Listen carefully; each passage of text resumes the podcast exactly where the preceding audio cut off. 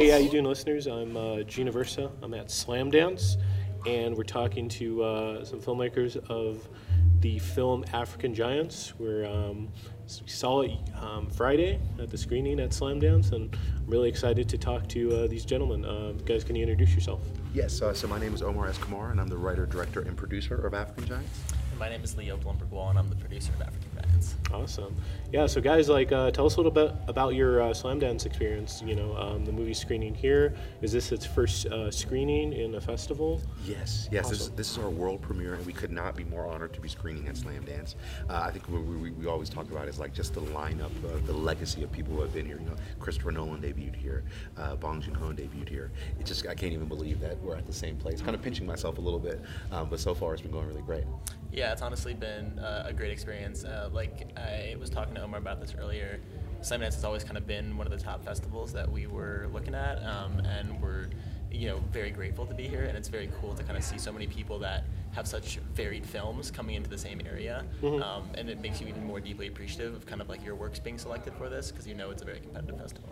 Yeah, no, it's been uh, my first time here, and I'm, I'm just loving like the intimacy of it. I guess like it's just like we're all just like hanging out here and like watching movies, and you know the lobby or just like there's like a fireplace. And, Yeah. yeah, You know, they say that this is the festival by filmmakers for filmmakers, and I feel like you can really feel that energy. Like especially like even with I'm, I'm in the group with the narrative filmmakers, and there's you know ten of us, and every single person is super supportive about the other person. It doesn't really feel t- like this competition, unless it's happening behind my back. I haven't seen it. Yeah, it just yeah. feels like everyone is super supportive and going to each other's screenings, and it, it just feels like we're respect for like we all made these films probably very scrappily, so we respect it. Well, It's, it, it would- also it's funny because the first time that we got like the Slamdance kind of filmmaker Bible, um, I was reading through it, and what Omar just said was by filmmakers uh, for filmmakers, and the entire pitch for African Giants when I was sending it out to people was um, by Africans for Africans. Oh, yeah, I forgot that. Um, and, and, and so every single time I see that, I'm like, this could not be a more fitting festival, honestly.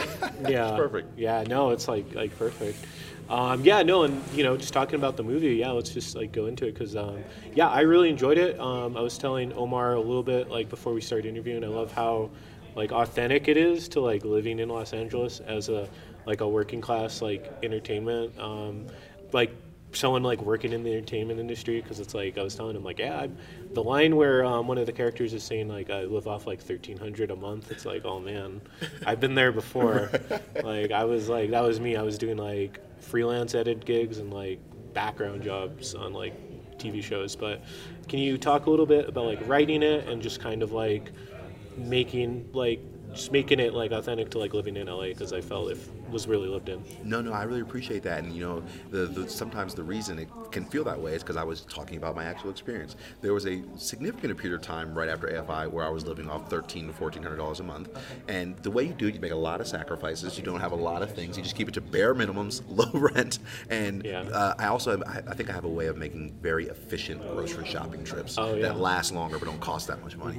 Um, and so I Aldi? think, uh, I'm thirty now. oh no no I said uh, do you go to Aldi Oh, I, I, you know, I did not do Aldi. I have Okay. a Ralph's hack. Okay. I know my What'd you do? Ralph's. I used know to my do way around Aldi all the time. William Mary. Yeah. yeah. Yeah. William Mary. Aldi had had it all the time. Yeah. But, but like you were saying, Jake, it's, it's it's a grind. Like Yeah. it's a grind trying to break into this industry, especially like if you if you're someone who like me, my family has no experience in the entertainment industry. There wasn't like someone I could call to give me advice or whatever. Like I applied to film school, luckily got in, and then after that was just trying to figure things out on my own. Mm-hmm. Um, and I think you know in the film, uh, the, Alaji is an actor, uh, but I actually it's really a film about me trying to be a director. But I just didn't want to make it about a director. I was like, let's change it up a little bit. But all those experiences are experiences that I've dealt with in terms of like you think you're getting the next gig, but it doesn't come through. You get excited, and I remember even like I've even now stopped telling my family members about things until they're concrete because I used to go, oh, this big thing is happening, it might happen. They get all excited, and then I have to call them, oh, mom, it's not happening. Um, and so that really is um, a, a a thing that I think a lot of people have gone through, and something I'm excited about that a lot of like actors specifically have mentioned to me after watching a film thank you for showing that moment where you get excited for something and it might not happen because it's one of the realest things and, and we don't always talk about that I think it's also funny Yeah. because I think that the, the the embodiment of the film is the perfect response to mm-hmm. those kinds of situations. Because Yeah. what you're talking about is like the idea of the rejection of the industry and, and sometimes like the issues that you have when you're trying to break into it, which is you know that's a shared feeling across the highest level stars to the people who haven't gotten anything made yet. Um, and Omar deciding to go out and make this for um, something because he wasn't being necessarily given that yet is the embodiment of my response to I thought I was going to do this. They didn't give this to me, so I'm going to go do it myself. Yeah. It's Yeah, beautiful. Yeah, making like your own opportunity and everything. Absolutely. Yeah. American dream. Yeah. yeah. That's beautifully said. Yeah, that's yeah. Um, and then can you guys, um, I guess like starting with Leo, can you uh, talk about like just kind of producing this movie? It's a low budget, you know, it's an independent film. Um, you know, those these films are you know worth making and like you know they, there's an audience for it. Um, yeah, talk a bit about that. Yeah, you know, um, I've always been so the one thing that I have to say is like I produced this. Mm-hmm. This guy also truly produced this project, um, and there would be no project like outside of the creative part without him because Yeah. he is consistently on it, has been there from pre-production all the way to post, and consistently like really on it, never disengaged, which I think is beautiful, and you really don't get that with like any filmmakers, let alone somebody who's trying to make their own stuff. So like kudos to him because it's beautiful. Um, but also, um, you know, we were both working full-time jobs um, at the time that we made this project. Um, you know, it was funny. He would like he would be shooting for six hours. He'd get cut. He'd look down at his boss. He'd text him. Um, he'd get back up. I think you have a picture on yeah, it, we have yeah. a picture on it. I'd be like sending out reports before like at 2 a.m. to 5 a.m. Get to set at 6 a.m. Oh um, God. But you know, it was cool because we realized that like one of the things that we went through the entire process, but we realized we could do this, you know, and it was a it was a space where it was really just kind of just finding our new territory for both of us. Um, you know, it was it, it was partially part of it was um, this has felt like a consistent thing throughout. It was let's hire these people because we're making this project, and Omar by itself basically refused to push our shoot date, um, which was a great move because Okay. it really forced us to just put things into the world. And so we started hiring people, and we are like, we probably need some money for this. and then we went back and got some more money, and, and continued to do that. And so you know that was an entire grind and process in and of itself. Um, I was lucky enough that I had a team that was like very much. We, we selected people that had done this on like a on like a micro scale, but also some people who had done this in the commercial world. So like they had a very good understanding of how to run a ship, and I was very honest up front, and I think that was probably the most important thing out of all the things that we did on this project was to just come out and be transparent about like hey i'm producing this project but i don't know necessarily how to create a schedule. I, i'm gonna i'm gonna leave that to the first ad in its entirety. I'm not going to do things that i don't know how to do and you can help me with things that i don't know how to do. And i think that gave a lot of other people trust in me because i wasn't pretending like i knew everything. I knew the things that i knew and i didn't know the things i didn't know. Um, and that allowed people to come and surround me where like those holes were. Um, and i think that's why it worked very well. And honestly um, it was a 16 day shoot it wow. really felt quite smooth on set day to day good, which yeah. is a weird thing to say but it really it really didn't feel like we had many issues at all honestly, it's one of the smoothest sets I've been a part Yeah. of. Like, and, and what I love too is that we hired good people. So Yeah. a lot of it was my team. Like the, our department heads were my team from my short film, and they're like my family now. They're my best friends in LA. So they were there. We created this experience together, and I literally think when one of you were saying earlier, we all me and Leo always said we were building it while we were trying to. We were building a plane while we were flying it. So we literally were like, okay, the draft is done. We start pre-production. We start hiring. We're still tweaking the script. We're still doing investors. I remember there was one day where we went to the uh, location scout.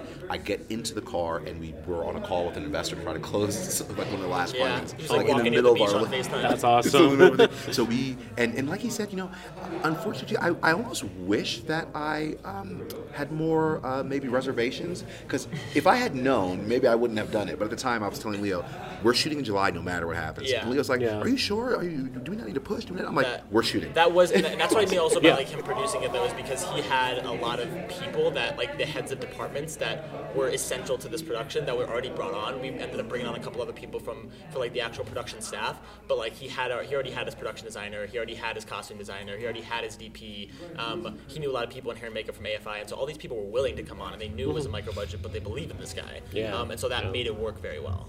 That's awesome. Yeah, I love like just the collective of like your network just like coming together Yeah. as like a like Avengers. Yeah. Almost, you know, like I like that. We'll use that moving forward. yeah, no, yeah, I don't know. you know, when we when we post us uh, the picture of us at the step and repeat, I'm gonna say Avengers. Yeah. Yeah. Yeah. The yeah. African giant Avengers. Gene. Not Marvel. no, yeah. Um, but yeah, you know, went smoothly. Was there any like um any like um hard days where you had to like problem solve or anything like that? Um that stood I mean, out? I mean, I think a couple. I think it's, it's you know that's with filmmaking. There's always things like that. I think for me, there was one day where we shot 14 pages in a day, which we were very impressed by. Um, but really, that my actors made it easier because they literally like knew all their lines and knew it was a lot of dialogue, so we were able to get it out fast. But I think there's um, a day where we had to problem solve a lot was the we had a we have a party scene. So most of the film is intimate. There's two actors. There's one party scene where we had maybe 30 or 40 extras, um, and then more even you know principal cat. It was a lot going on, a lot of moving pieces, and we ended up getting behind in the schedule. And speaking of the Avengers, like Jonas, who I think our DP, who's amazing, Jonas Fisher. I, I, maybe I'll say he's like Thor, um, but He is Thor. He's, he's Yeah. like Thor. We literally are running out of time, but this is our last day in the apartment. We're about to go shoot all the exteriors after this. So if we don't finish this scene, which is the climax of the movie, we have no movie. And, Yeah. and, and with the budget we had, there's no reshoots. And Yeah. we literally shot one of the biggest moments in the film, um, and it's multiple shots, it's a bunch of things in like, I think half an hour. And his setup time in between was so like I've never seen Yeah. a team move that quickly. That's but awesome. you know, you problem solve in real time when you have talented people who, who who make your job easier.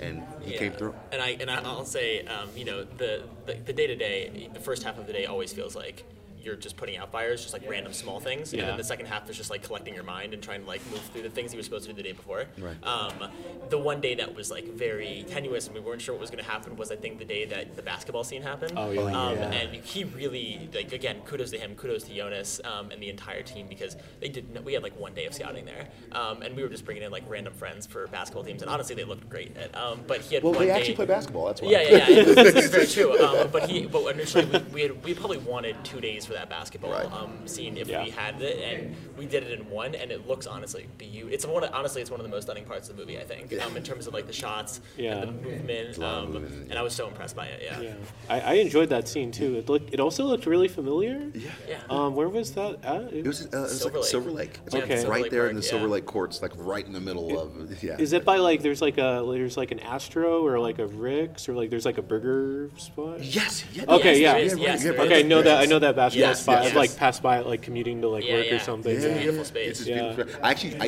I've actually played there with some of the guys in that film, Yeah. like Oh. recreationally. Yeah. recreationally. Yeah, it looks cool. Yeah, like Yeah. I'm I'm probably like uncoordinated, but like I'm like yeah, if I could ever like yeah, just like check it out there or something, it'd be cool. Yeah. Next time. Next Yeah, time. yeah. the beauty of having that location was that we had to go scout a bunch of different basketball courts, and Oh, we yeah. had to go play basketball on like a bunch of Like different courts. yeah, there's there's some pictures of like our, our production designer, or one of our other producers. Just Yeah. we're just playing basketball, Yeah. throwing up a ball around the court. We're having a That's awesome.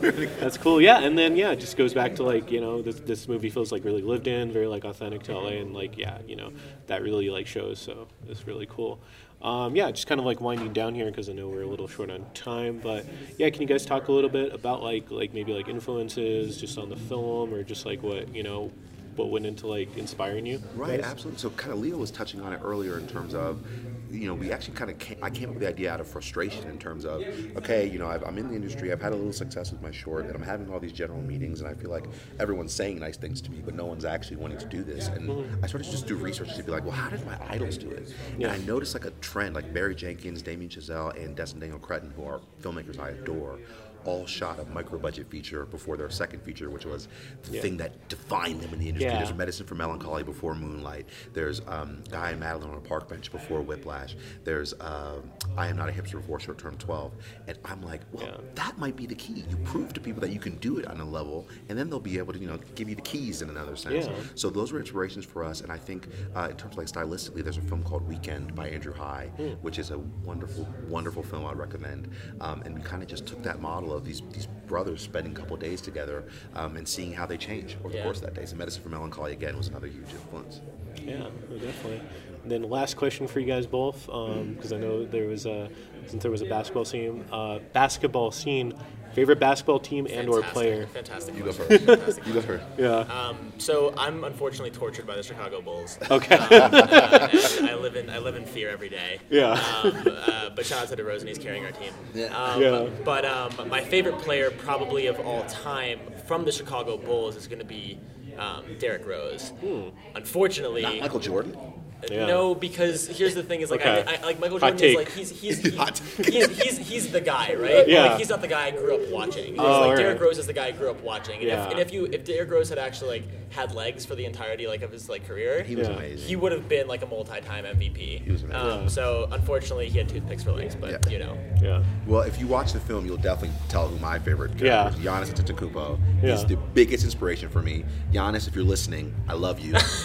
keep keep going. This is our year. We're gonna win it this year. Um, and so because of that, like I'm not necessarily like a, a team guy. I'm a player guy. Yeah. And I really, really identify with his story. He's Nigerian. He worked to get here. People didn't believe he could do it, but he's overcome everything, which is I, which one of the characters says in the film. So I'm really rooting for him, and I just love his story, his background, his humility, and I just think Giannis is amazing. Awesome. So if you want to have another podcast to talk specifically about Yeah, Giannis, just basketball. we can do that. Yeah, there we go. Oh yeah. But yeah, no, I just want to thank you guys for uh, for being on the podcast. Um, where can uh, any like social media people could find you at on the movie? Anything you want to promote? Absolutely. Well, we have another screening on Tuesday, the 23rd, at 2:30 p.m. at the Yarrow um, at Slamdance in the Summer David Theater. If you're around, come check us out. Um, our Instagram is at African Giants Film, um, and then mine is at OS Kamara and at Lenny Nardo. Yeah, at Leonardo, but I, mine's not important. Yeah, So Yeah, yeah. no worries, no worries. But yeah, you know, uh, it was a great film. Wishing you guys like the best of luck, like on you know the journey and everything. I hope you know the film like you know does well and like here and everything. So yeah, cool. Thank cool. you. Thank you, man. Such a pleasure Appreciate talking it. with you. Yeah, pleasure talking with you. you. Yeah, and then uh, yeah, this has been uh, the uh, an interview here, and uh, thanks for watching. Thanks for listening. We've been professionally unprofessional.